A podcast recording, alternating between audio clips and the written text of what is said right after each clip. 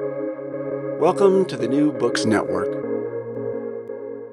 Welcome to New Books in Policing, Incarceration and Reform. I am your host, Deniz Yonucu from Newcastle University. Today, I'm speaking with Zoha Waseem on her excellent new book, Insecure Guardians Enforcement, Encounters, and Everyday Policing in Postcolonial Karachi. Zoha, welcome to the New Books Network. Thank you so much, Janice. Thank you so much for having me here. So, what made you write this book?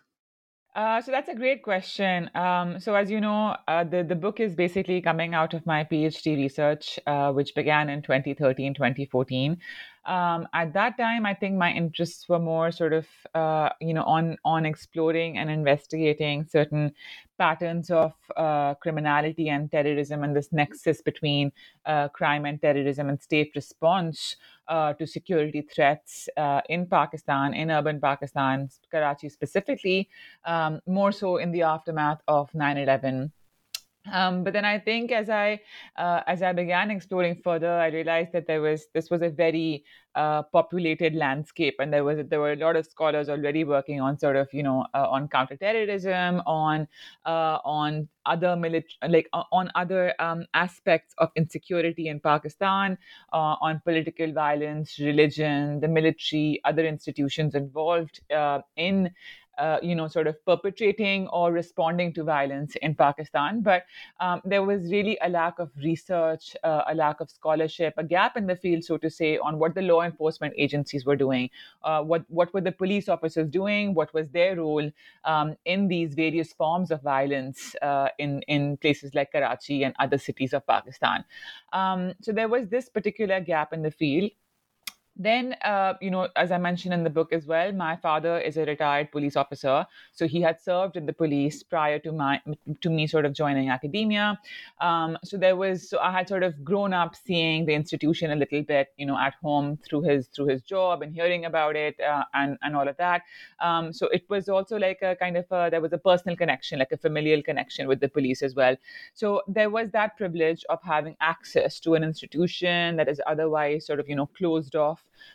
to the public. Um, and so i had that kind of that access um, and i talk about a lot about my positionality and i can discuss that later on in the in in this conversation as well. But at that time my sort of mentors my supervisors did encourage they said that you know there's um uh, and as one colleague of mine recently put it as you know it's called mobilizing one's access. Um, is that if you have the access to something that other people are not otherwise uh, that, that is an institution specifically that is not otherwise accessible and you want to sort of critically uh, explore what they're doing and critically analyze what they're doing, then you know you, it's it's good to kind of operationalize that and mobilize that a little bit. And that's something that my supervisors and mentors encouraged as well, uh, and it's something that my parents and family supported as well. Um, so it was uh, so that's sort of the, that was the beginning of it. Um, and then I, as I started sort of um, exploring further, um, I realized that you know just researching on the police is just never just researching on the police, right? Or, or never just researching on what's happening in the institution, but it's also a great way of understanding how the state functions, um, how the state perpetrates its violence, how the state enforces control, uh, enforces, reconstitutes, uh, you know, recreates specific kinds of orders, um, how politics is done, how cities are run, how societies are governed. So the institution itself gives you a really good perspective um, into things uh, such as, you know, urban politics um, and into sort of the way power is arranged in a society in a particular point of time, in the way urban insecurities are generated. So I mean, I started off by looking at one institution, but I think it really tells the story of much uh, of bigger trends. Um, it tells the story of the city. It tells the story of urban Pakistan. Uh, it tells the story of urban insecurities in Pakistan. Um, so I think it's uh, it's one of those it's one of those uh, case studies that can provide insights uh, into a, into things far beyond just the institution of the police, um, and it is also a story that and also a book that I feel like as I started sort of researching further and further, it's also an institution that gives you insight into how the past and present are connected, uh, into how sort of our history and our sort of contemporary forms of violence, governance, governmentality is connected, um, and that's something uh, you know that's something that I develop in the book. Like, how can we connect our colonial past to our post-colonial present? Really, um, so that's that's uh, you know how, how the interest was generated by sort of identifying this gap in the field by mobilizing one's access and then by realizing that this is a very important story to be telling um, which people don't pay enough attention to Thanks, Zoha, for your comprehensive answer. Yes, I think the book brilliantly shows the relations between societies, uh, state, and police, and you mobilized your privilege extremely well, actually. So you open your book with the story of the tragic killing of Naqeebullah Mesudi and the success story of the high-rank police officer of a high-rank police officer Ahmed Khan. How do these figure? What do these figures reveal about the policing in today's Pakistan? Yeah, that's a really good question. Um, it was some. It was actually uh, a very tragic incident that took place towards the end of my PhD. Um, so when I was finishing up um, the first, like you know, let's say draft uh, of the PhD, um, that's when the incident kind of took place, and it created a lot of conversation around police and policing in Pakistan, uh, and a lot of conversation around extrajudicial violence, uh, what we in South Asia, you know, refer to as police encounter killings.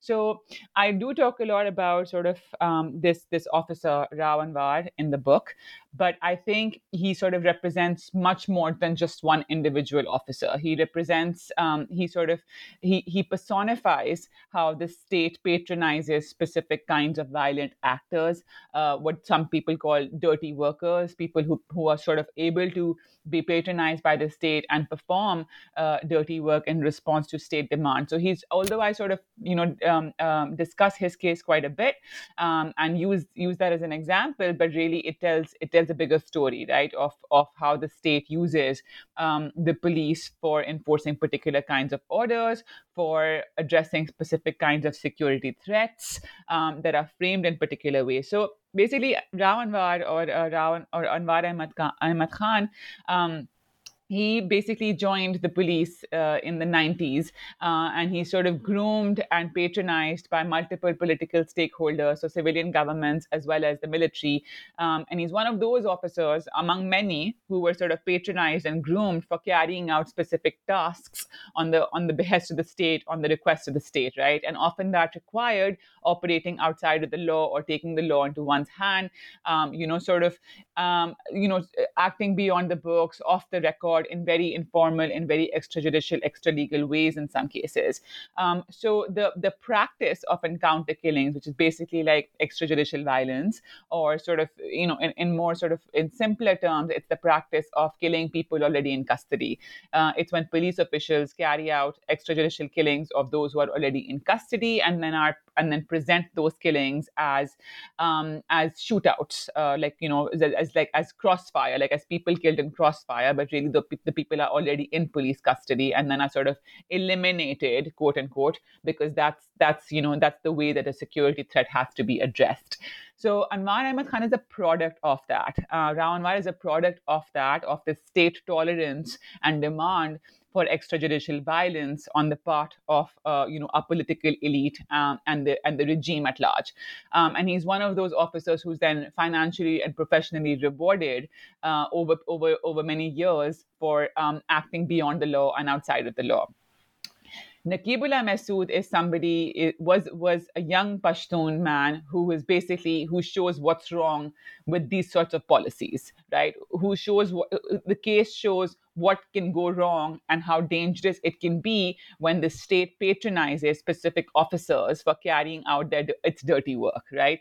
So Naqeebullah Mehsud was a young Pashtun man who was taken into police custody along with a few others, three or four other people, and then he was killed in January 2018 with those four uh, with those with those people with that group of people and he was presented as somebody belonging to the pakistani taliban or a militant group right? So he was posed as somebody who was also a militant and a threat to the state. And over time it was revealed uh, when the family took the case to the court and it took to the media and social media and created a huge uproar and led to a national movement protest movement in pakistan. It was revealed eventually that Naqeebullah Mehsud was not uh, had nothing to do was not affiliated with any militant group was in fact just a young Pashtun man trying to make a living in the city of Karachi um, and was an aspiring model uh, and uh, and he was far from sort of any connection as as far as we know to any militant group, um, and that led to a, a, major sort of national uproar. And it's, it's essentially that his his killing shows, um, you know, all that is wrong with with relying upon um, police violence, relying upon extrajudicial violence, um, and what can, what can potentially go wrong. And um, but I would say even then, even though I talk a lot about this case, and even though like there's a lot of uproar that was generated um, I would say that the practice of encounter killings or using extrajudicial violence to address a range of threats has not disseminated, has not stopped, has not been discontinued uh, in Pakistan. There is a still a reliance upon uh, you know, breeding and grooming and training specific officers for acting outside of the law even though we have seen so much public resistance and protest movements against and agitation against these sorts of policies. But the state has not abandoned these sorts of practices, and the police have not abandoned these sorts of practices because there is still an appetite within the state for these sorts of officers and these sorts of practices. That's really sad to hear. Um, so, your book is on post colonial policing. How do you define post-colonial policing, Zoha? So that's a that's a really good question, uh, and it's something that I feel like I'm, I'm i keep developing in my work, um, and I and I think I I, I sort of um, this uh, this book is you know is a starting point for developing some of these these ideas and conversations around uh, post-colonial policing and taking a more critical perspective on how um, these post-colonial perspectives might apply in places like South Asia. So one of the key questions that the book asks is that is there a unique way of understanding um, the culture or cultures of policing in certain jurisdictions that are characterized by their colonial past as well as their colonial present. So I think that in order, you know, at any time when we try to understand uh, why particular state institutions at a particular point of time what are they doing? Um, what what how are they how are state institutions operating? How are public officials operating? It's really important to kind of look back before we, we you know to try to understand the present. It's good to look back and it's sort of what i try to do as well. I try to connect the past with the present um, and see if there are any continuities that we can chart right? Are there any sort of um, are there any trends and patterns that were developed or, or that can be traced back um, to to the creation of those so-called modern and professionalized police forces uh, in South Asia. You know, are there any continuities that we can see, and are there any changes that we can observe over a period of time? Um, so this this framework uh, of post-colonial policing, or what I call the post-colonial condition of policing, is very much about sort of connecting the past with the present. Uh, is very much about tracing uh, con- contemporary policing back to historical legacies, to imperial governance, um, and to see how uh, successive governments in places like Pakistan have essentially retained and very consciously and in a very decisive manner retained certain traits of colonial policing in in in, in sort of po- in their post-colonial governance, right? Um, and there are a few continuities uh, and a few general uh, very broad continuities that my book touches upon and talks about.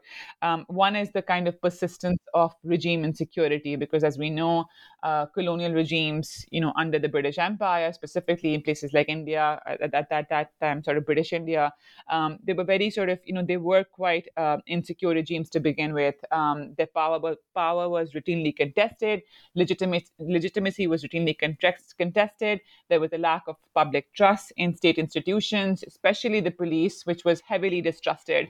Um, so there was a lot, uh, you know, in the face of resistance to their authority, those regimes were quite uh, insecure in their own ways. And I think that's something that is one of the traits you find um, in Pakistan as well, in successive governments that have, you know, because of various factors, because of, um, you know, uh, local resistance, domestic insurgencies, um, uh, secessionist movements, uh, ethno-political violence. There have been multiple forms of resistance to the post-colonial state's authority in Pakistan. As a result of that, uh, you know, or you know, in some in in, a, in in cases, of course, like Pakistan, also military coups and dictatorships and military interventions. Um, so as a result of that, the state has re, you know remained very um, very insecure. Its legitimacy has always remained very contested. So that's one of the patterns you see continuing throughout, and as a result of which you see a heavy reliance upon this idea of national security, national interest, and the idea that everything must be every every kind of resistance to put you know the state's authority must be framed as a security threat. When that happens, when every kind of political issue, social issue, economic issue becomes an emergency, becomes framed as a security threat or a national security issue, then the security institutions such as the police are also going to internalize that. They're going to see every kind of problem in society, every political issue as a national security issue. And that's what then becomes ingrained uh, and embedded within policing, um, you know, ethos and policing philosophies as well. So that's another kind of continuation we see is that the the sort of the creation of the police was very much to maintain regime security and protect you know particular order that would that would um, serve the regime. We see that continuing till date. So there's no desire on the part of the state to kind of do away with having policing institutions that are very loyal to the regime that that above and beyond serve the regime serve the national interest whatever that might be right? So the interest of the community or the interest of the public and and the, you know society is is very secondary if that right it, it, it doesn't take a priority because very much the the the sort of purpose of the states remains a very political pur- purpose of the police remains a very political purpose which is to maintain public order in service of the regime and its elites so there's another kind of a continuity that we see when I talk about sort of uh, post-colonial policing. Um, there are other traits as well in terms of the institutional design of the police, the way the rank and file are differentiated from the elite cadre, which I discuss at length in the book, and how that uh, you know hierarchical design retains a particular culture of policing. Also, we can talk about that a little bit more. Um, also, which is you know it's one of the key traits of post-colonial policing, which I talk about. Um, the other is you know retention of uh, militarism in policing. We know that colonial policing bodies were very militarized institutions to begin with.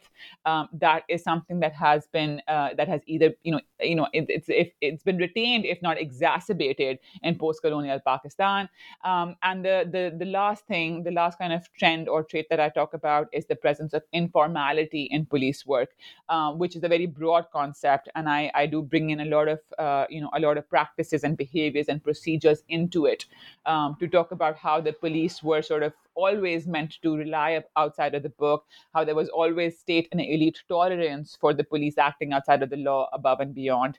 Um, and I think that's something that the state and regime and the elites continue to rely upon the ability of the police to act beyond the law in very informal ways. So, those are some of the traits we see continuing um, in post colonial policing, I think. Yeah, and you argue that procedural informality is an integral part of post-colonial policing, and you just defined it, I guess, right? Yeah, a little what bit. I mean, just to expand upon that, I mean, two of the main th- sort of um, themes that I'm talking about, or, or, main traits that I'm talking about, one is is police militarization, uh, which has been discussed quite a bit in contemporary scholarship and literature. Um, the other that I'm sort of trying to develop in, in in this book and in subsequent work is this idea of informality and to kind of you know develop that informality in police work informality in, in everyday policing and to develop that um, i do draw upon different disciplines uh, different you know scholarship from urban studies uh, politics etc which basically has been arguing for some time now uh, that even within formal mechanisms formal state structures formal mechanisms of governance um, there is there is all there has always been room for mobilizing informality. Now whether that means working with you know people and actors within the informal economy whether that means um, you know benefiting from form forms of informal governance or whether it means deploying certain forms of informal, informal behaviors and practices, um, you know, by both street level bureaucrats, but also by higher, higher ranking public and bureau, bureau, uh, public officials and bureaucrats and police officers. Um, so in that way, like there are many ways in which informality or, you know, informal behaviors and practices remain remains integral um, to everyday police work, police performance. Um, it's both demanded by the state. It's both uh, it's like you know it can be seen as a survival strategy on some parts by the police officers. Um, I talked a little bit about the idea that um, there is a there is a structural division in the police uh, with the with the lower ranking officers who, who, make up like 90 95 percent of the force in some cases the constabulary. Um, they are on on the one end. And the other end is a, is a very small group of minority officers who are the elite officers right?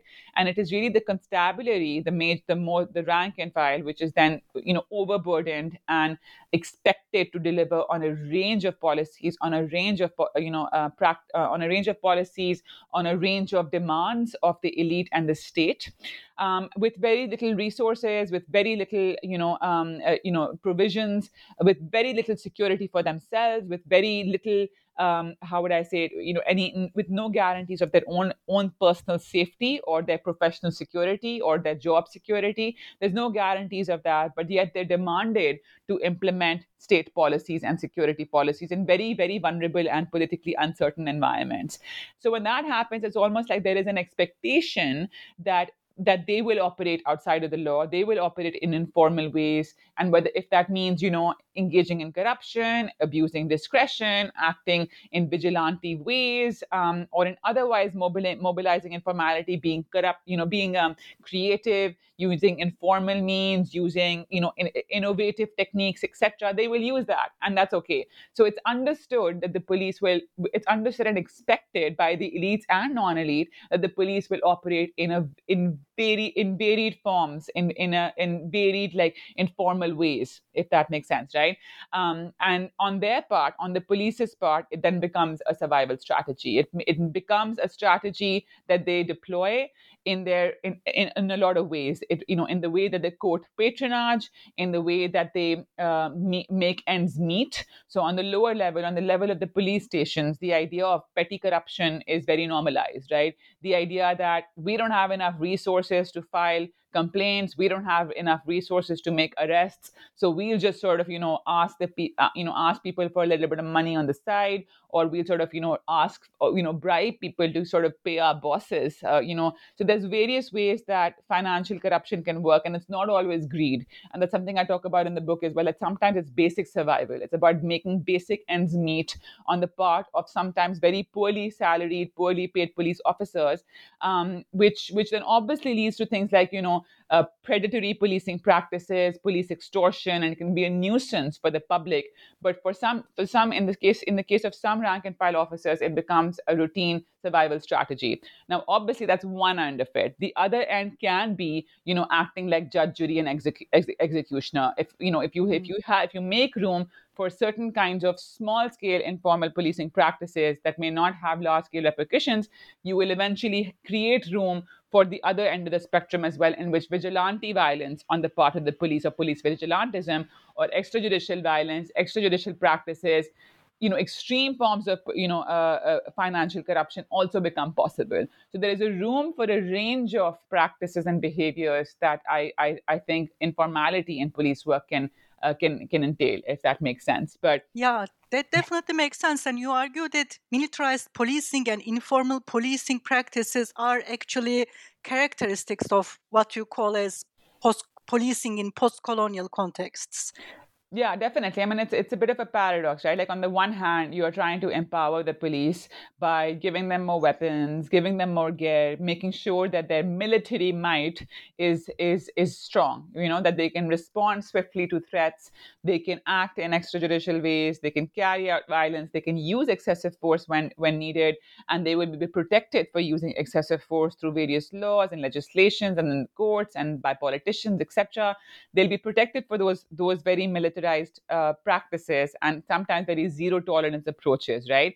But on the other hand, you're also kind of keeping them weak and disempowered by making sure that their professional insecurities are not addressed, their job insecurities are not addressed, that they're constantly victims of violence themselves. So it's a way, it's it's something that Beatrice Jauregui also talks about in her work, the idea of sort of simultaneously empowered and disempowered, disempowered police forces, right? Like there's, there, there is this paradox that you sort of you give them a lot of arms, but you make sure that their personal and professional vulnerabilities are not addressed, and that becomes that can potentially become the recipe for a disaster because sort sort of thrusting weapons in the arms of insecure rank and file officers or insecure police officers, even soldiers, thrusting weapons in their arms, framing everything as a security threat, as a national security in, you know issue, as some as everything becoming a national interest issue.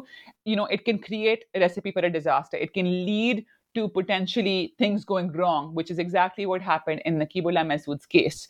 You had you had created a culture in which the police were hyper empowered, hyper militarized, but they were also then insecure. They were courting patronage, they were courting financial rewards, uh, you know, uh, informal financial rewards.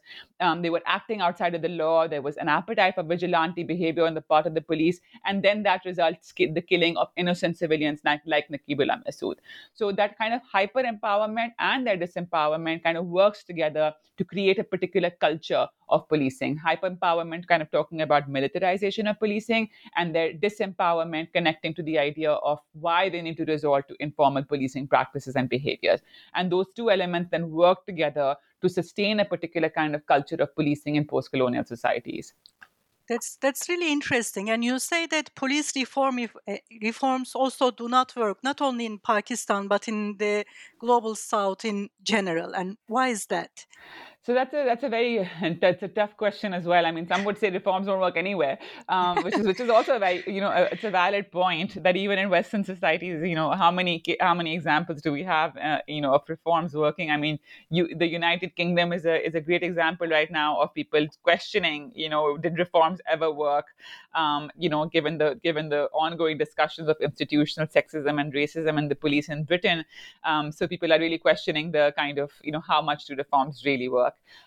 Um, it's an interesting question because I do grapple with it because it's not like reform efforts have not been initiated in Pakistan. They have been initiated. Multiple commissions have been formed, um, and you know, a, a, lot of aid and funding has gone into it. A lot of money has been poured into uh, reform efforts uh, and sort of change processes and change programs and packages and all of that, right? Um, but the, so there are certain things that change, interestingly, but there are certain things that do remain this, you know, that certain things that remain continuous and continuing um, and constant. Um, so in the in you know what changes? If we think about what changes, it's interesting because it's not that I mean, obviously, with time, police forces do evolve in certain ways, right? What we see in terms of the evolution and changes in the police, particularly so in the aftermath, I would say, of you know 9-11 but even before that um, is is how they changed uh, in terms of the kind of uh, cosmetic changes if we think about it like more superficial changes facelifts cosmetic changes right? Changes in police stations changes in their uniforms changes in their equipment vehicles. So they go from you know having simpler weapons to more sophisticated armor and weapons right? They go from having um, regular police vehicles to having armored personnel carriers and um, and bulletproof jackets and bulletproof vehicles and all of that. So those things are provided, right? And a lot of training also uh, on the part of donors and you know international and international donors is also provided, especially on counterinsurgency, on counterterrorism, on surveillance, on intelligence collection, on on prosecuting terrorists, on making cases against terrorists, etc. Right? So there are those things that happen, and often e- even this idea uh, that is packaged as community policing is very much connected to this counterinsurgency form of policing, right? Like you both sort of talk about hearts and minds, uh, and you see that as as as and when you know the the role of the police in counterinsurgency becomes very central and critical, we start talking more and more about community policing because two are going kind of hand in hand, you know. And there's a lot of work on this and a lot of discussion and scholarship on this as well. Um, so we see that those things do come along. Those packages and those programs do come along with with you know with uh, encouraging the police to focus on counterterrorism encouraging them to focus on counterinsurgency and encouraging their their more sort of military encouraging the uh, you know further embeddedness of militarism in policing. So you see that that does change. That doesn't evolve. What doesn't change are these structural dynamics are these very sort of deeper institutional dynamics right? What doesn't change are the class-based you know divisions in the police. Class-based discrimination that takes place against the rank and file which encourages them to act in very informal and militarized ways. What doesn't change is the idea that militarism remains embedded in policing, right? All the problems continue. You, you may make the police more cosmetically sophisticated and make them look better and look professionalized, but the idea that they're ultimately serving national interest, political interest, addressing national security threats, that remains ingrained, right? So you're giving them a better facelift, but the idea of militarism and militarization of policing doesn't dissipate. It, it remains very much central to policing and police work. And then lastly, the idea, you know, the idea that uh, the police serve a political purpose. The politicization of policing remains very, very, it remains untouched. And this is something that I feel like you know donors and funders and, and reformers have talked about like how do you depoliticize the police but i've always been quite skeptical of that because historically you know since you know since since the since the, you know the imperial rule the police have served a you know a, a strategically political purpose now whether that's the you know serving the purpose of civilian regimes or military regimes either way they have served regime interests and and and and, and served in um, sort of in uh, for the betterment of of regime security and, and political interests and the political elite. That remains unchanged. So those those institutional factors, structural factors, which compromise, which breed a certain kind of police force, that remains there. Uh, militarism remains heavily embedded in policing, and the, uh, the police remain a very politicized and a very politically powerful entity.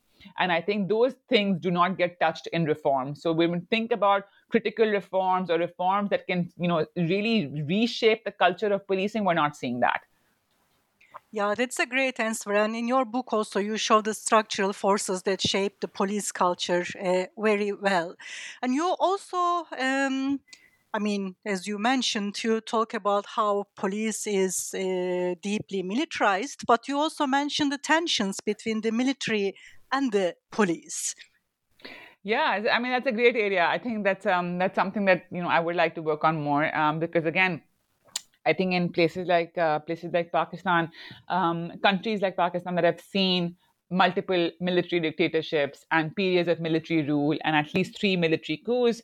Um, for all intents and purposes, I mean, even in other places, policing can be a very pluralized landscape. You can have public policing providers, you can have private policing providers. In the in the cases like Pakistan, Nigeria, and others, you also have the military thrown into the mix as another sort of as, as one of the entities that is also involved in domestic law enforcement and internal security provision etc right? So in the case of pakistan which is a hybrid regime the army has long been a very key political actor a key political stakeholder.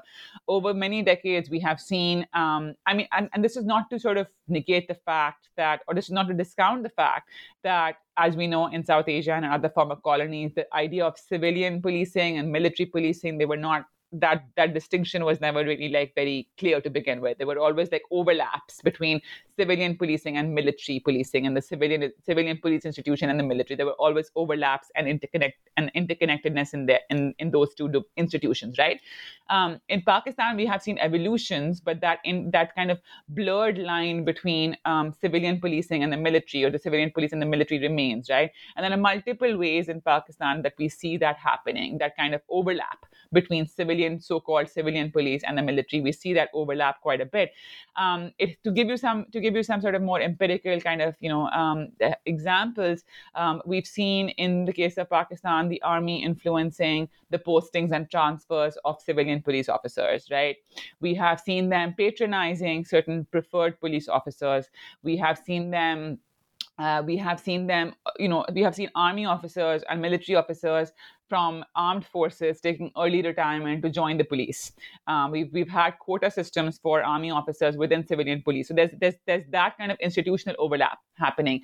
Then we also have um, a more sort of, a, we have a security landscape that is further Hy- you know, further, uh, you know, becoming hybrid by the way the military intervenes in sort of the uh, drafting of national security policies or the uh, the, you know, or the com- or taking command of sec- internal security operations. So we have like commissions and committees that are created in which both civilian stakeholders and military stakeholders sit to oversee security operations. And often the military then dictates, or the military establishment, as we call them, then dictates what police officials should be doing and what civilian police departments should be doing in service of the regime, right? So you have them not only penetrating um, civilian police institutions, you also have them taking, in some cases, in some extreme, you know, cases, in these commissions and committees, taking a command over what the police should be doing. Um, even though, if even if even though you may have a civilian government and you may have like politicians sort of, you know, in place, but the military can deeply influence how the, the police carries out its more more so its, its counterinsurgency and counterterrorism operations. They can they can influence that quite a bit. And then thirdly, um, because as I mentioned, it's a pluralized policing landscape. You also have paramilitary forces connected to the army who are also co-policing who are sort of policing the same jurisdiction as the police does. And this is something i talk about in my book as well um, is that you have a, a, landscape of security public security a landscape of policing in which you've got the karachi police which is a civilian for, for you know as in terms of the, its proper definition it's a civilian police force. And then you've got the Sindh Rangers, which is a paramilitary force, and both of them for the past 30 odd years have been operating in a shared jurisdiction with very overlapping policing responsibilities. So they, you know, they both can, you know, they both can carry out arrests. They both can, you know, detain suspects. They will, you know, operate against everything from street criminals to terrorists to political actors, etc. So you've seen a very overlapping field between sort of the, you know, overlapping duties, policing responsibilities between the paramilitary force that reports to the army and the Karachi police, which reports to the civilian government.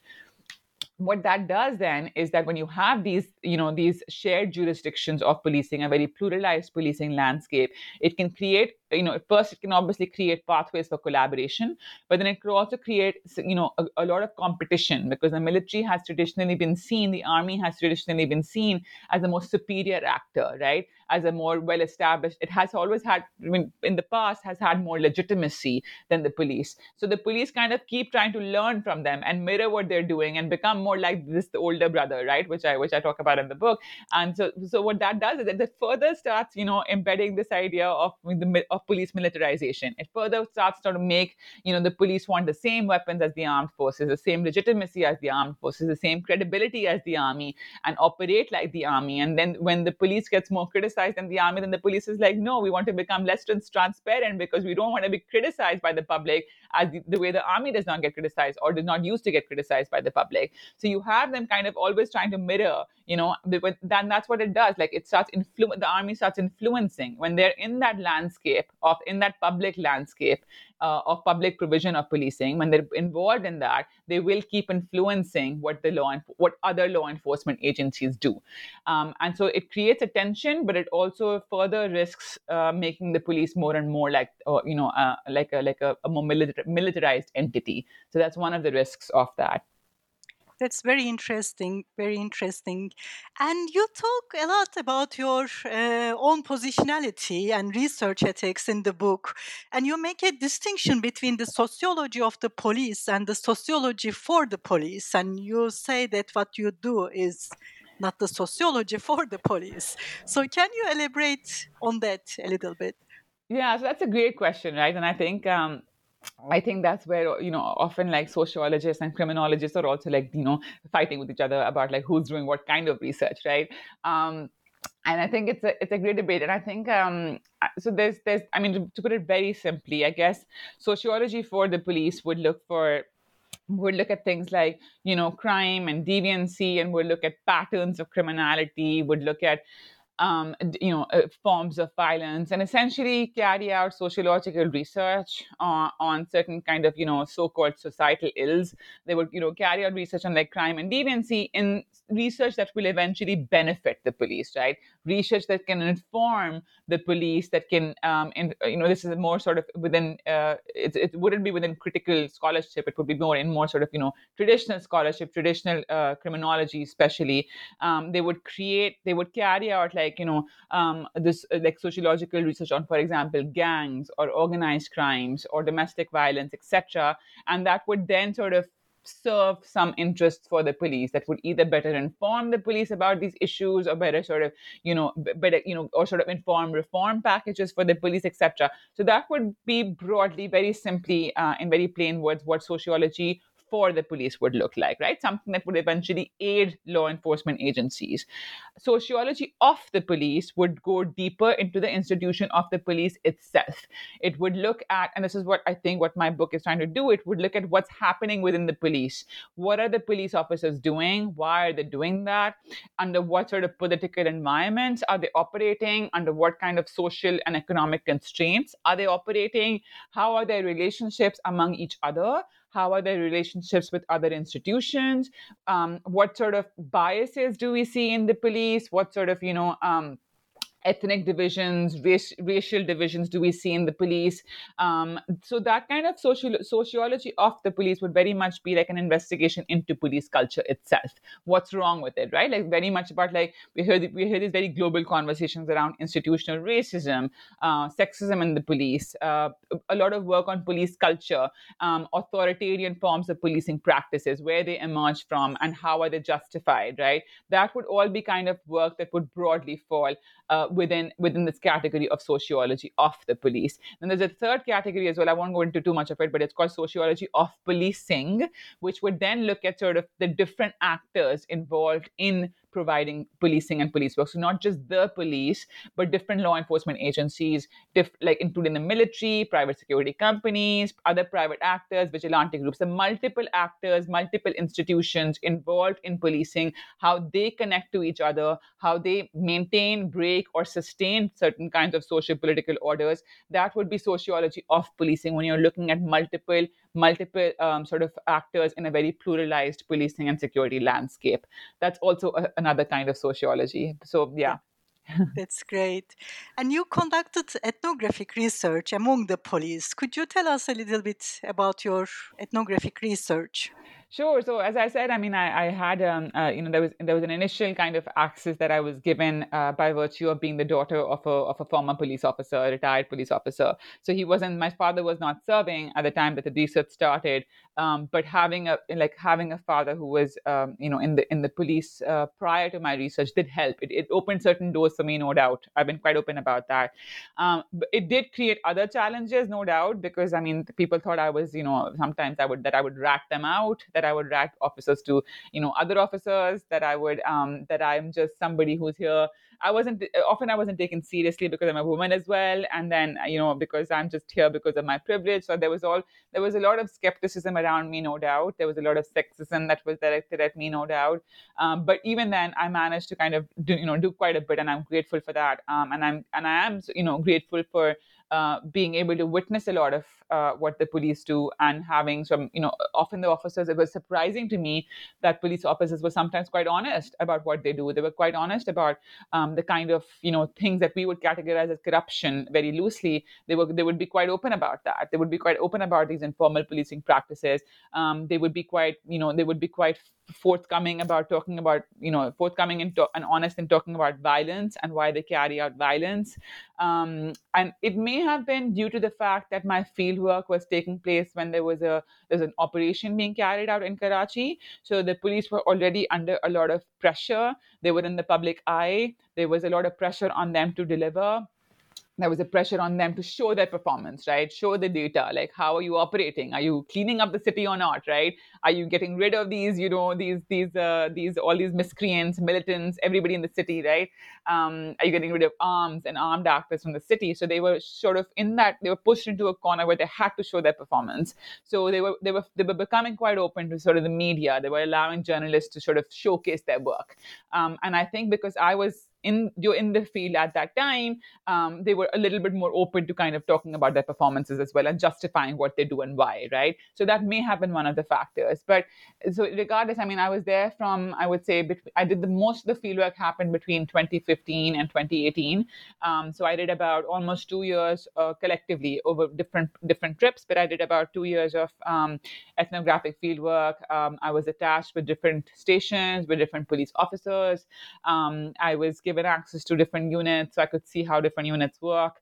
Um, i was i was present for multiple press conferences press briefings other events uh, other kinds of you know public events and private events meetings etc um, but yeah that was that was basically like you know more or less on patrols in, you know on patrols on public deployments um, at different public events how they get deployed um, how they you know sort of again use uh, very informal ways of meeting demands very quickly when they have to be deployed at public uh, events and at high profile situations. Um, so yeah so there was a lot of uh, it was interesting. It was a it was a long period of field work, uh, but it was it was it was really interesting, and it was good to get that kind of deep insight um, into the police. Um, yeah.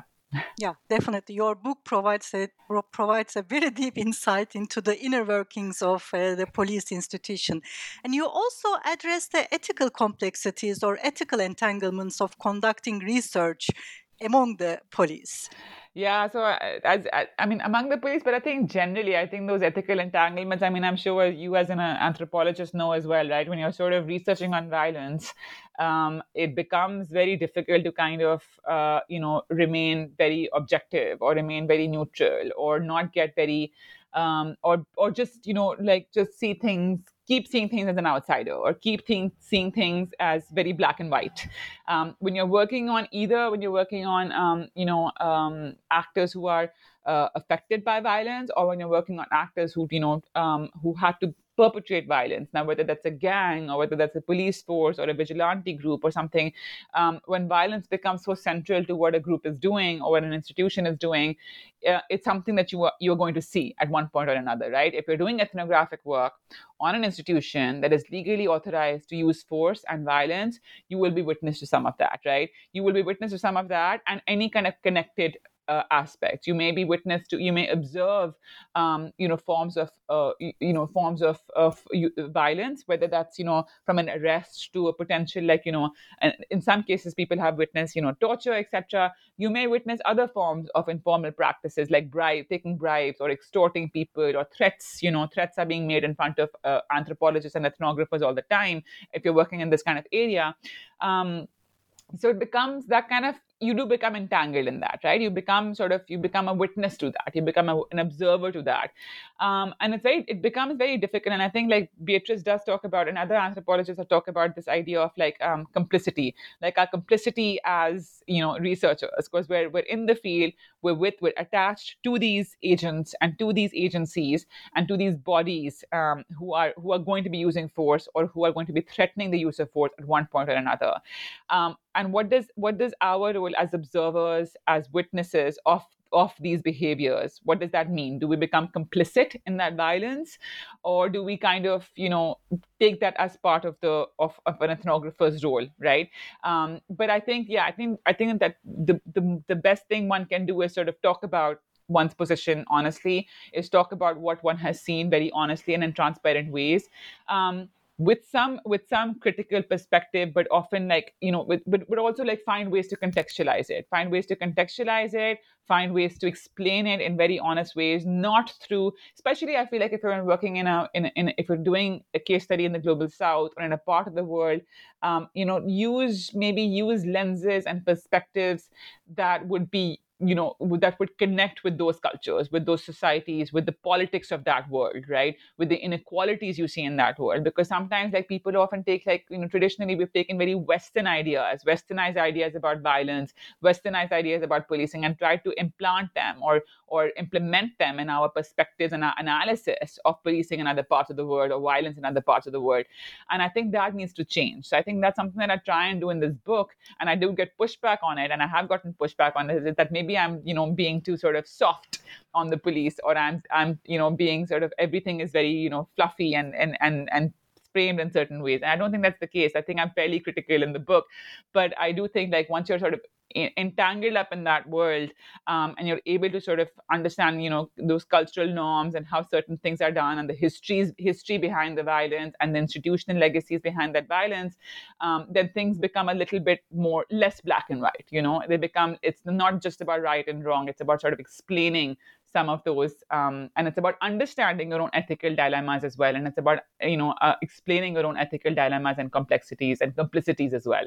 So i try and do a little bit of that but there's always room for more and i'm always fascinated by the work that anthropologists do on the police and security companies and things like that because they are often they grapple with this right? They grapple with this complicity they grapple with these emotions that they feel in the field and i feel like it's a, it's a great area of research itself and has to be written about further Thank you. Thank you, Zoha, for the very comprehensive answer. And thank you for the interview. Uh, it was a great pleasure to have you here today. And um, I'm looking forward to reading about your new work. Thank you so much, Deniz. I look forward to reading your new work as well. I was I'm a big fan of your book, so it's been great speaking with you, and I'd, um, I hope we can stay in touch. And thank you so much for having me here.